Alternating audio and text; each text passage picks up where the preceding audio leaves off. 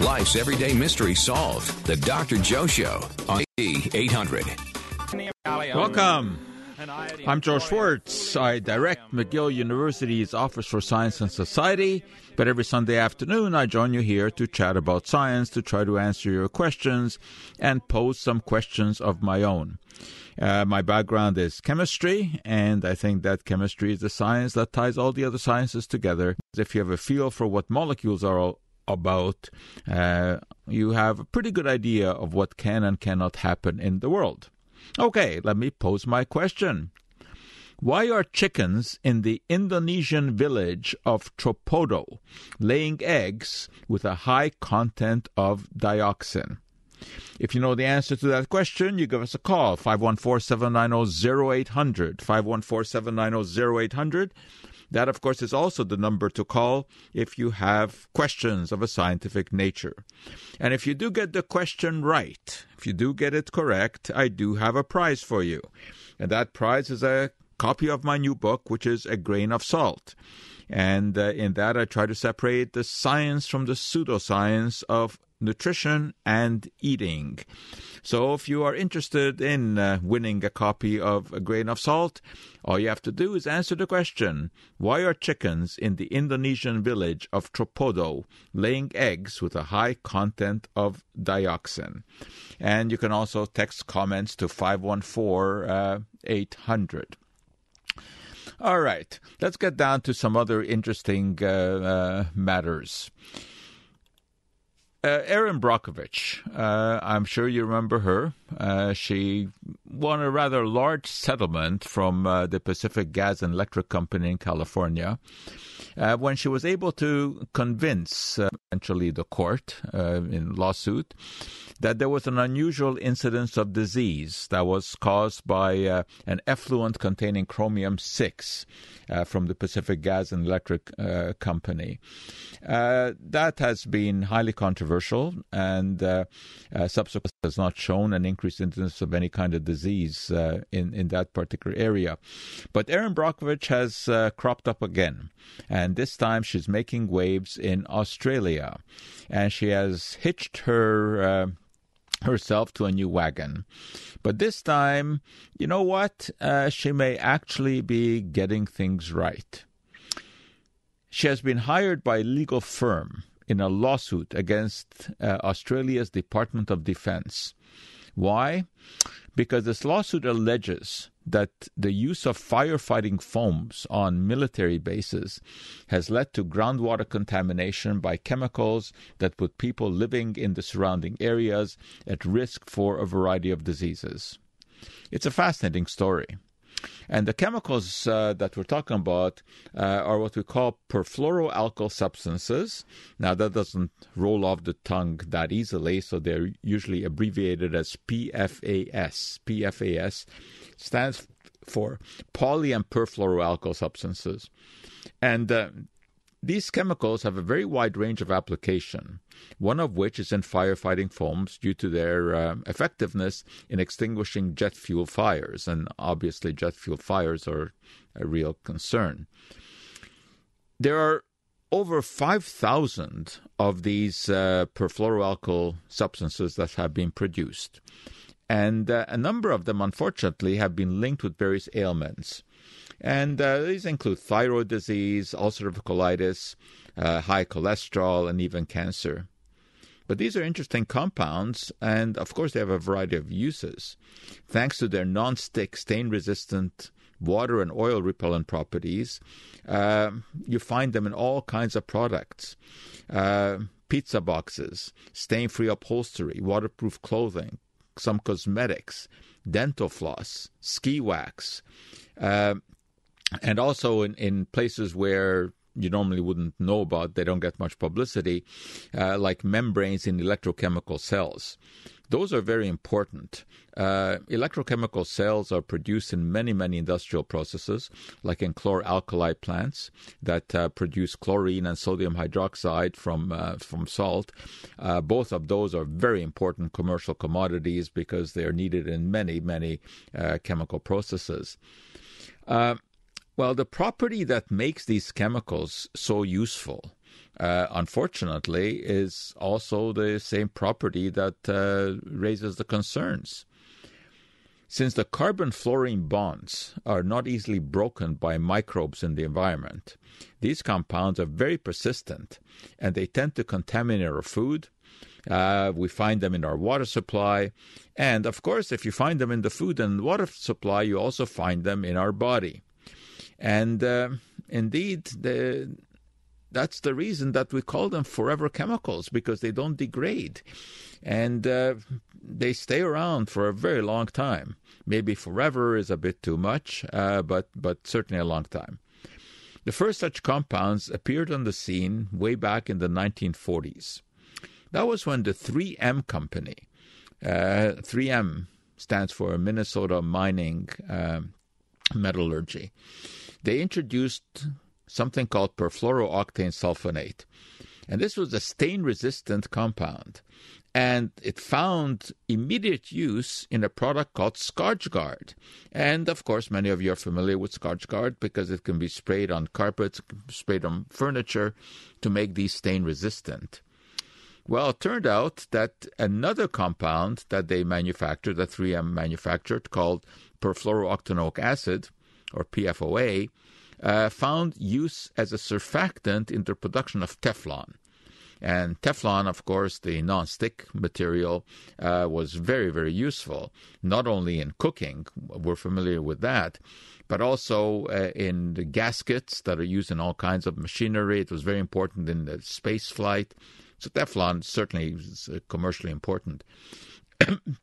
anyway, by the year 2000, environmental contamination was noted, and uh, claims of links to disease began to emerge. And that caused 3M to phase out the production of PFOS and PFOA. But the latter was critical for the production of Teflon. And DuPont was the world's largest producer of Teflon.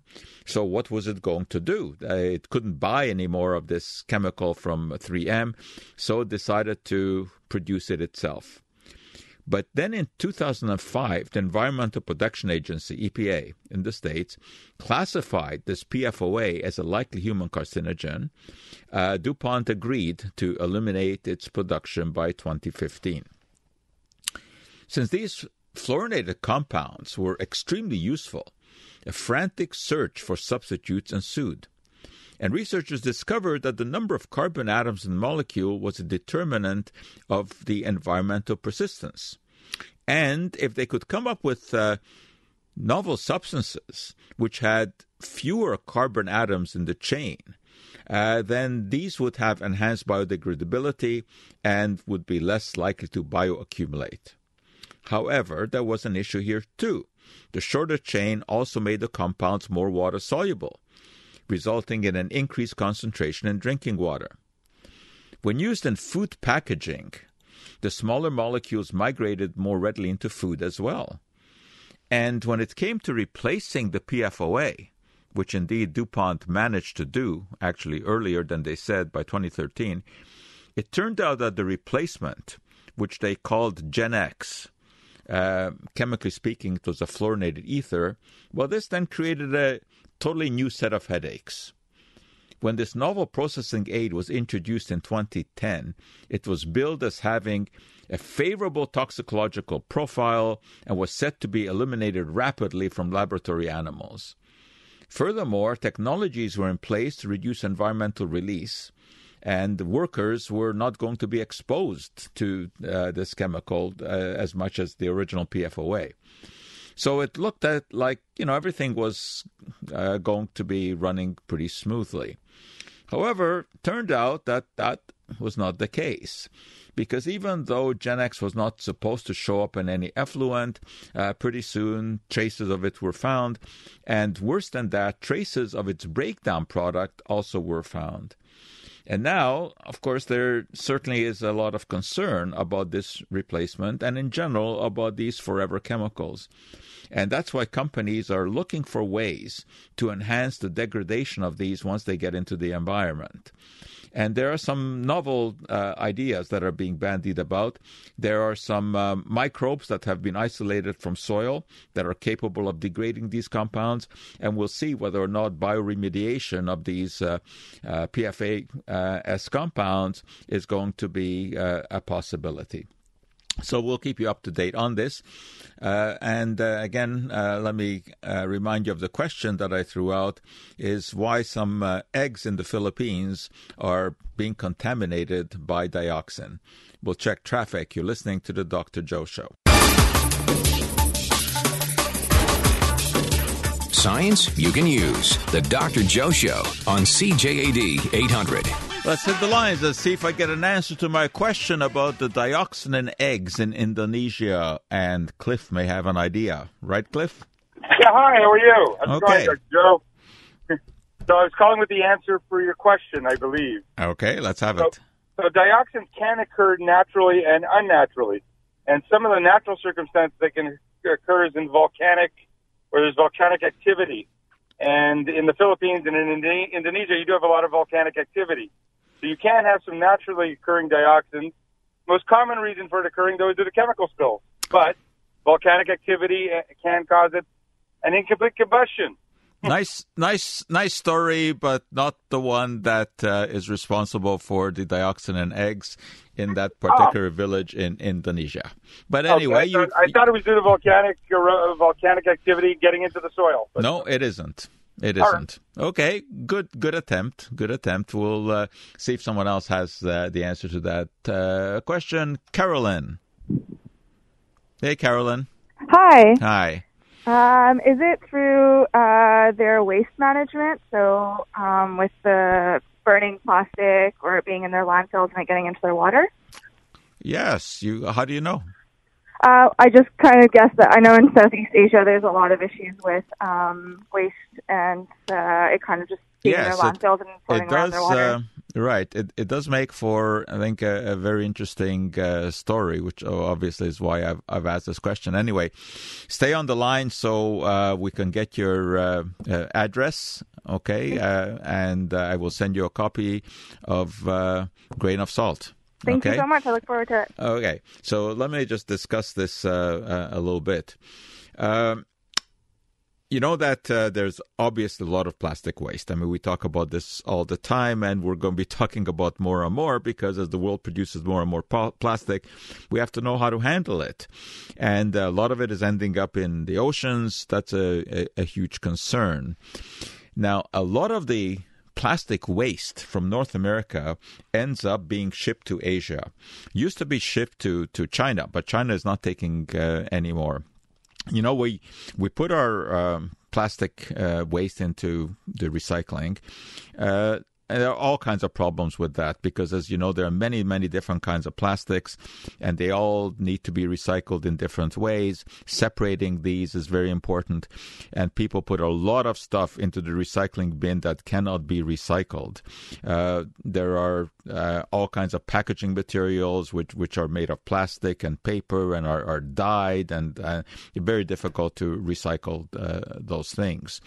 But anyway, uh, the stuff that can easily be recycled is picked out, um, and those are things like the polyester water bottles. That's very easily recycled.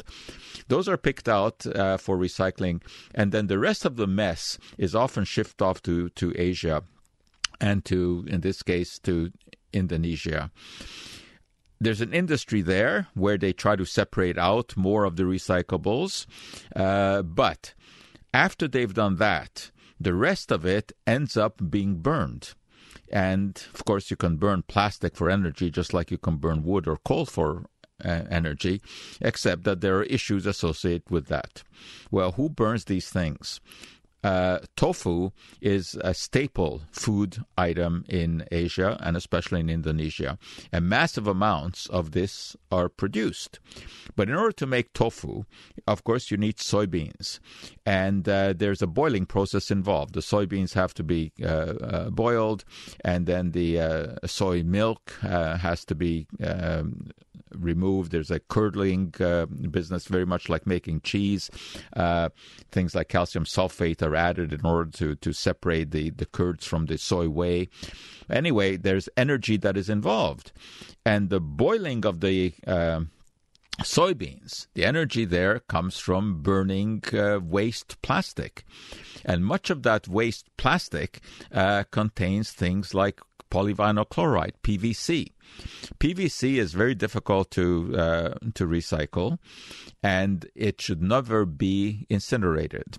And the reason for that is that when it is burned, it will produce dioxins.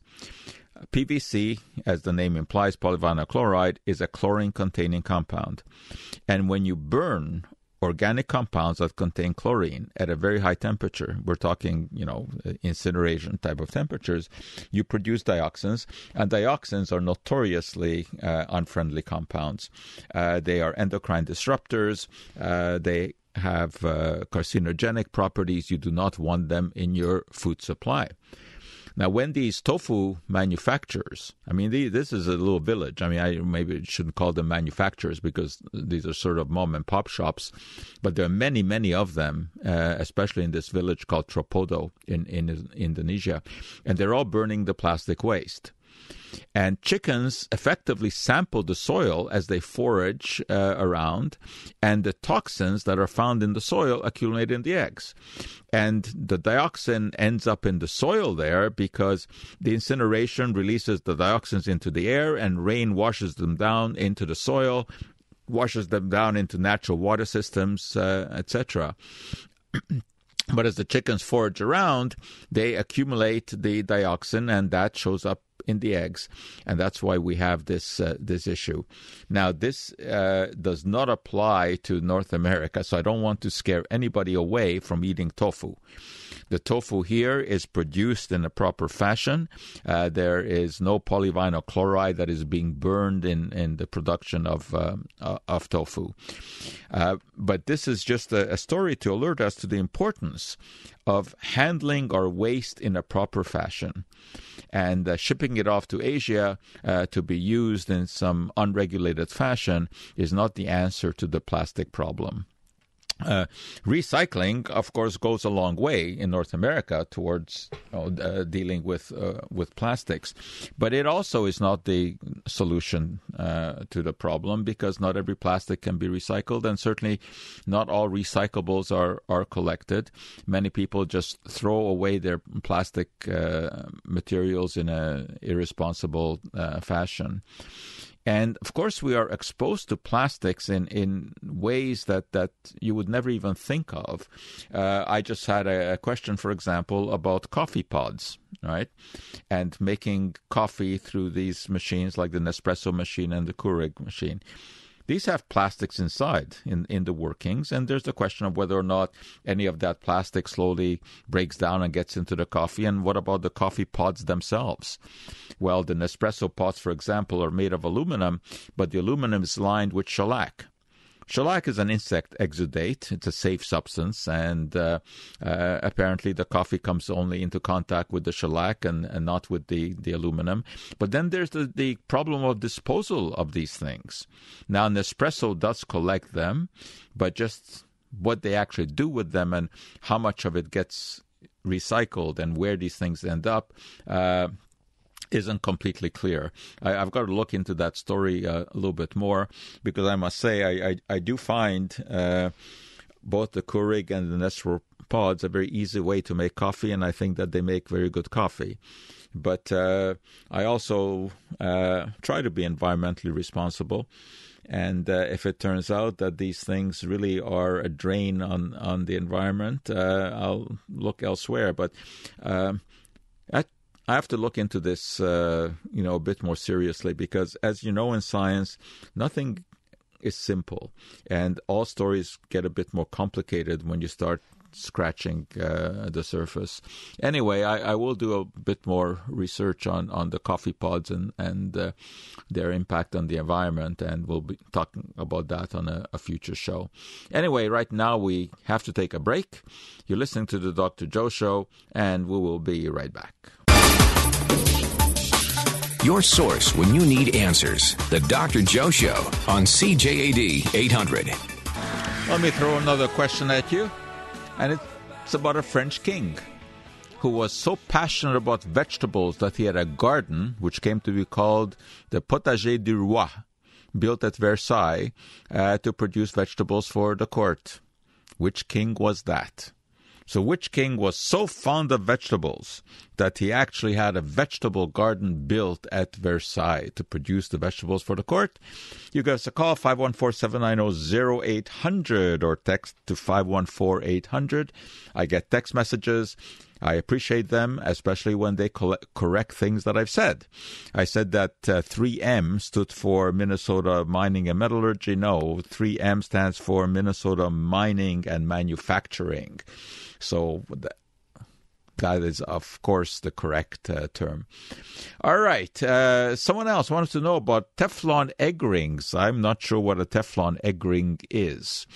Uh, that they are safe to cook with, and yet it says on them not to put them in the dishwasher. Well, Teflon is a very inert material, uh, so there's no health issue. However, it does get scratched.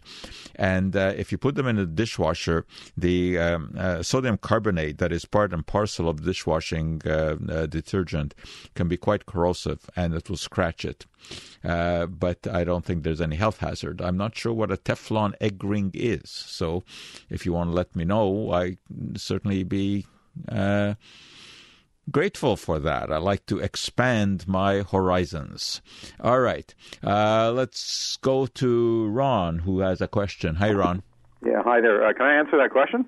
Sure. Uh, was that uh, was it uh, Louis the Fourteenth or something? Yes, it was. Very good. Okay. Yeah, it was Louis the Fourteenth, the Sun King. The Sun King. Okay.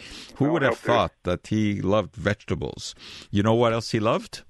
He loved to uh, wear wigs because when he was starting to lose his uh, hair, he started to wear wigs, and that's what started the whole style. You know, if the king wore wigs, then his courtiers started to wear wigs too. That's and, fascinating. All right. Anyway, what what would you like to talk about? I just wanted to ask you how long. Uh, you were talking before about fluoride and stuff like that. How how long does uh, tooth enamel have to be exposed to sugar before it starts breaking down, and does it make a difference of the sugar's density? Well, it makes it. What what is important is the contact time.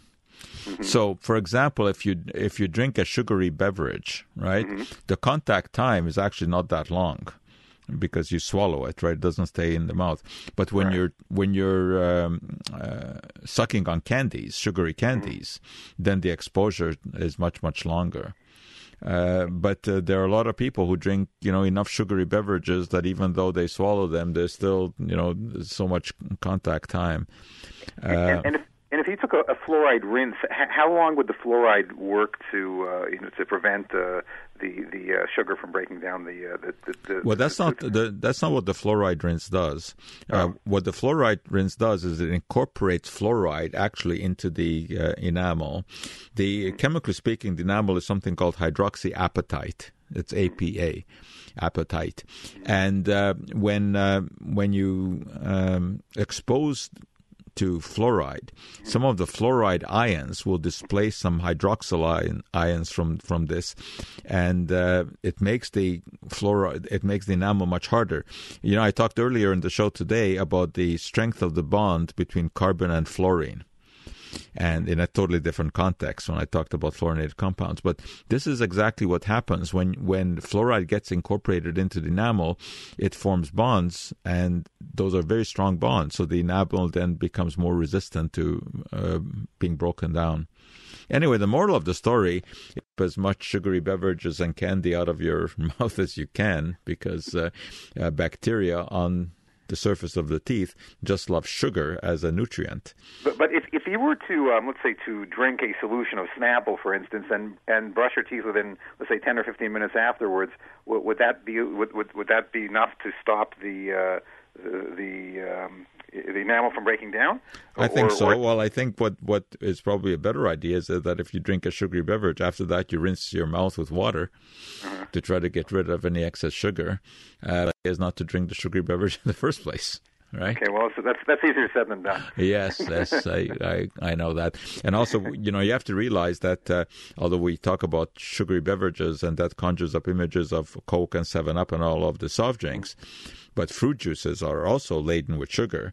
Juice and apple juice uh, fall into the same category when it comes to their effect on, on the enamel. Uh, obviously, nutritionally, they're not in the same category because they will have some vitamins and minerals that the soft drinks don't have. Okay. Thank you very much. Okay, thanks. Uh, let's see what Dave wants to discuss. Hi, Dave. Yeah, good afternoon. I, I do not know if this will be a relevant question. Uh, I, I'm always uh, given to understand that our body is made up of the elements of the earth, which is like a, a iron, uh, magnesium. Well, it certainly is. Everything in the world is made up of. That's right. And the way we look after our body, which is the, the elements, the, the, the, that will give us the longevity of our life, and that uh, this superstitious uh, belief that oh our day of death is already predetermined, so actually we can uh, by looking after our body we can prolong our life unless uh, some other complication. Well, I mean, there's no question about that. I mean, we know that that nutrition is extremely important, and people who have poor nutrition don't live as long as people who, who have better nutrition. I mean, that certainly is is true. But and, al- and also the environment where we live, in pollution environment. Absolutely, absolutely. I mean, all of those are important factors. I mean, whether or not uh, you know our death is predetermined, that's a philosophical question. That's not a scientific question. I mean, obviously, if you are involved in some sort of accident, that, that's not the same thing as, as dying because of improper uh, and, nutrition. And one, one more corollary question is when when life comes into existence, how how does two uh, male and females develop into all these the whole body with all these elements? It means all these elements are already at the at the time of conception. Uh, yes, or they are furnished to the uh, embryo in nutrition from the mother to the placenta. So uh, all of the elements, everything that is needed to make the body, are furnished through the food supply whether it's directly to the uh, through the mother or uh, as we grow from infancy. Food is the only source of raw material that enters our body, so we are indeed constructed of the food that we eat, and the food is constructed of of thousands and thousands of different compounds containing numerous elements. The human body is composed of thousands of different uh, uh, chemicals. And the fact that uh, anyone is ever healthy is uh, fascinating when you know just how complex the body is and how many chemical reactions have to be going right all the time in the human body for us to be healthy uh, sometimes it's better not to know too much about how the body works because then you start thinking about all of the things that can go wrong. Okay. Okay. It's very, Thank you very much. Very interesting uh, uh, question. And uh, I mean, obviously, uh, most of our body is is uh, made up of proteins, fats, and um, calcium compounds, but there are many, many compounds found in the body in very small amounts that are equally important. Uh, hormones, for example, are, are, found in very small amounts. Uh, our pituitary gland every day uh, produces only about one microgram of hormones, but without that, there would be no life. So the human body is the most fascinating machine on the face of the earth. And uh, it is extremely complicated, and it's amazing that we know as much about it as we know. You're listening to the Dr. Joe Show take a break and be right back. Life's everyday mystery solved. The Dr. Joe Show on CJAD 800. Had an interesting question texted in uh, about uh, high pressure pasteurization and how does that differ from ordinary pasteurization. Well, as you know, in ordinary pasteurization, uh, uh whatever product you're trying to to uh, make sure it has no bacteria left in it. it, is heated to a temperature. Bacteria will die at a high enough temperature. But there's another way of killing bacteria, and that is by exposing them to high pressure. And this can be done at cold temperatures. And this is what is known as uh, high pressure processing uh, or high pressure uh, pasteurization. And what they do in that case is basically immerse the food in water, and then very high pressure is applied to that water. The water transmits that pressure to the food, and it causes the bacteria basically to burst and die. Uh, milk, for example, can be uh, processed in this way, and it's already processed while it's in the package, so it has a very long shelf life. And uh, it will have somewhat of a uh, different flavor, uh, but not not dramatically. So high pressure uh, processing is a very effective way to rid some foods of uh, of bacteria. Debbie has a question. Debbie. Debbie. Hello? Yes. Hi. Hi, there. Hi, Dr. Joe. Hi. I heard on the news about some kind of a new virus or bacteria or something that's uh, going around China. Oh, I, I think you're referring to the coronavirus. Yeah. Yeah, uh, I, I really don't know much about that, uh, except that um, there are a number of people in China who were infected. Uh, it's it's a, a virus that is apparently in the same family as the SARS, you know, that caused so many problems here uh, uh, years ago. Yeah, yeah. Uh, yeah, but um, I, I don't I, I don't really know whether or not uh, we yet have to start worrying about it uh, here. I. I, I don't know any more than what the press so far has uh, said, but uh, we'll see what uh, we can dig up on this if if it becomes a real uh, significant problem. But you know there are many so- many different kinds of viruses out there. And uh, some of them are, are pretty innocuous. Some of them are very dangerous. So the question is: Is this really spreading? How many people are, are exposed to it, and and uh, what are the consequences? And uh, I'm just not familiar enough with it, but we will look into it, You're going to study it now? and we will, we will. And I, I expect that there will be more and more articles coming out of it if it really turns out that uh, there are more infections than uh, than first appear. Yeah, but Okay. I, I want to know is it a virus or It's a it virus. bacteria? yes, it's it's a virus. It's a virus. Oh, it's a virus. It's a virus, and therefore antibiotics will not work against it. okay, so it Okay. can be spread everywhere. It can be spread. Yeah. That's not. Okay, Yeah, no, it's, it's not good. It's it's not No. good. But uh, let's wait and see what this particular virus does. Okay. Okay. All right. Thank you very much. Okay, and uh, this is, of course, the season when people are catching colds and they're trying to uh, resort to all kinds of remedies, in, including zinc lozenges. And, uh, you know, these are offered as supposed protection against the common cold. And there are many, many products on shelves that claim to offer protection, uh, including some zinc lozenges. The question is, do they work? Well, first, let me tell you a little bit about zinc. It is an essential mineral to health. We were talking earlier about what the body is made up of. Well, zinc is one of the components. We cannot live without it. But we don't need very much. We only need about 15 milligrams of zinc a day. It's very important in wound healing, functioning of our immune system, uh, eyesight, brain development, uh, proper functioning of sperm. Uh, the synthesis of testosterone in the body depends on, on zinc.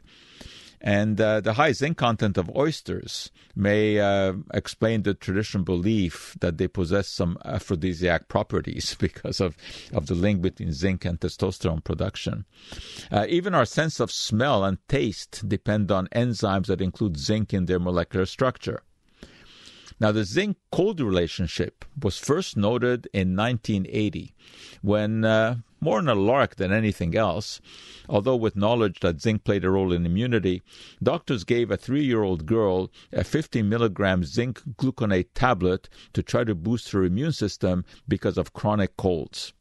She refused to swallow the tablet, but she sucked on it as if it were candy.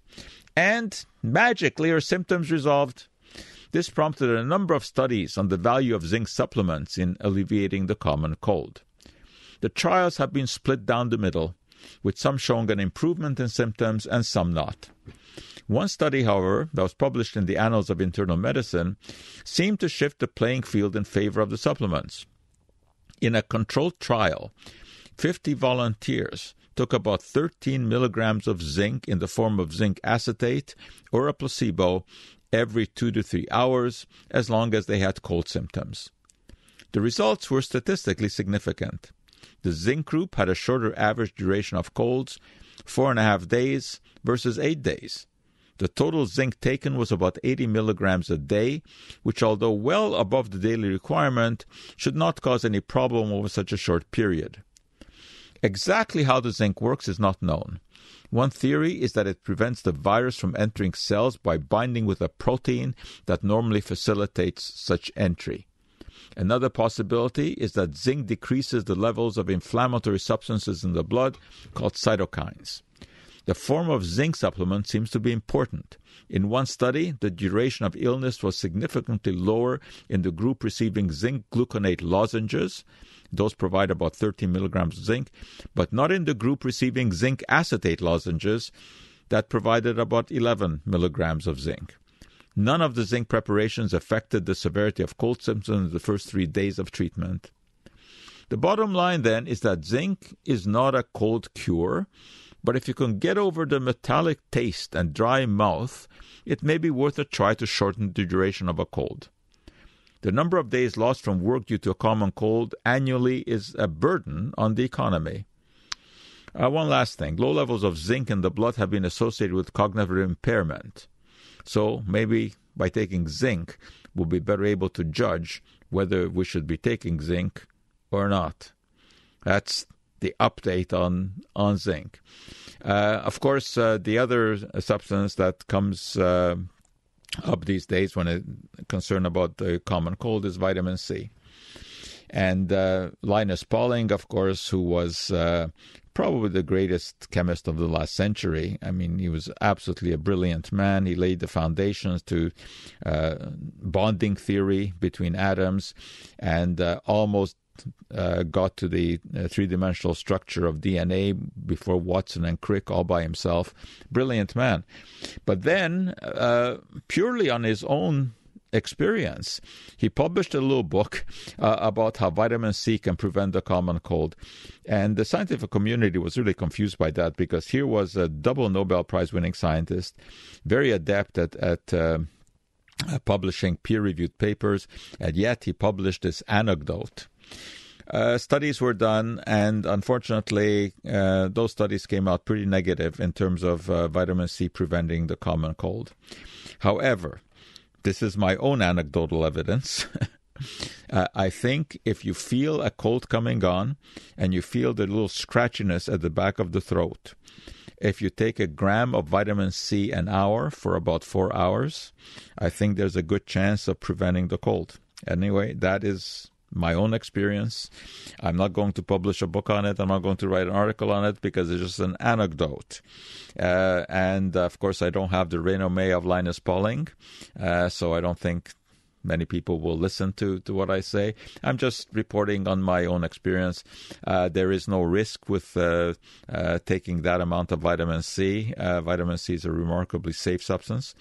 Uh, the only thing that it can sometimes trigger is a little bit of diarrhea. Uh, that's according to the theory. I've I've never actually experienced that. So when I feel the scratchiness in the back of the throat, I will do that. Take a gram, usually chewable. I think, uh, yeah, that should be mentioned too. Chewable, because that will then coat the throat with vitamin C, it comes into contact with the virus. Anyway, that's my experience, but don't take my word for it, because who am I compared to Linus Pauling? And nobody, and even he was wrong about vitamin C preventing the common cold. But what I'm not wrong about is that we have run out of time. The hour has once again flown by, but we'll be back with you same time, same station next week. Until then, I'm Joe Schwarcz, hoping all the chemistry in your life comes out just right.